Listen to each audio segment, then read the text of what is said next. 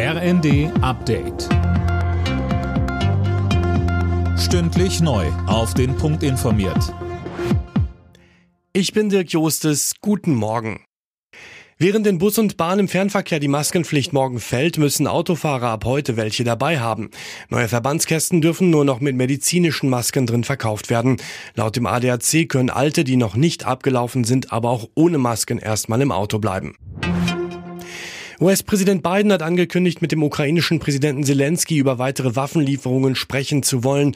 Hintergrund sind die Forderungen Zelenskys nach westlichen Kampfjets. Das hatte Biden zuletzt abgelehnt. Heute ist Ändere dein Passwort Tag. Das Credo der Experten vom Digitalverband Bitkom. Lieber gleich sichere Passwörter nutzen und die nicht so oft wechseln, statt unsichere zu nehmen und die dann häufig zu wechseln.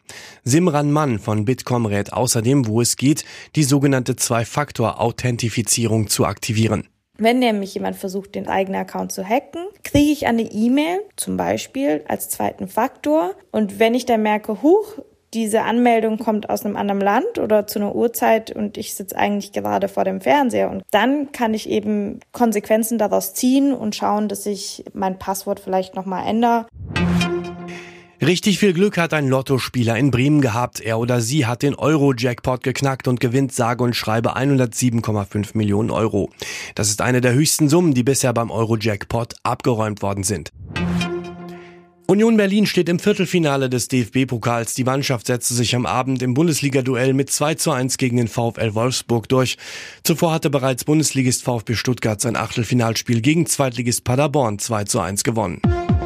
Alle Nachrichten auf rnd.de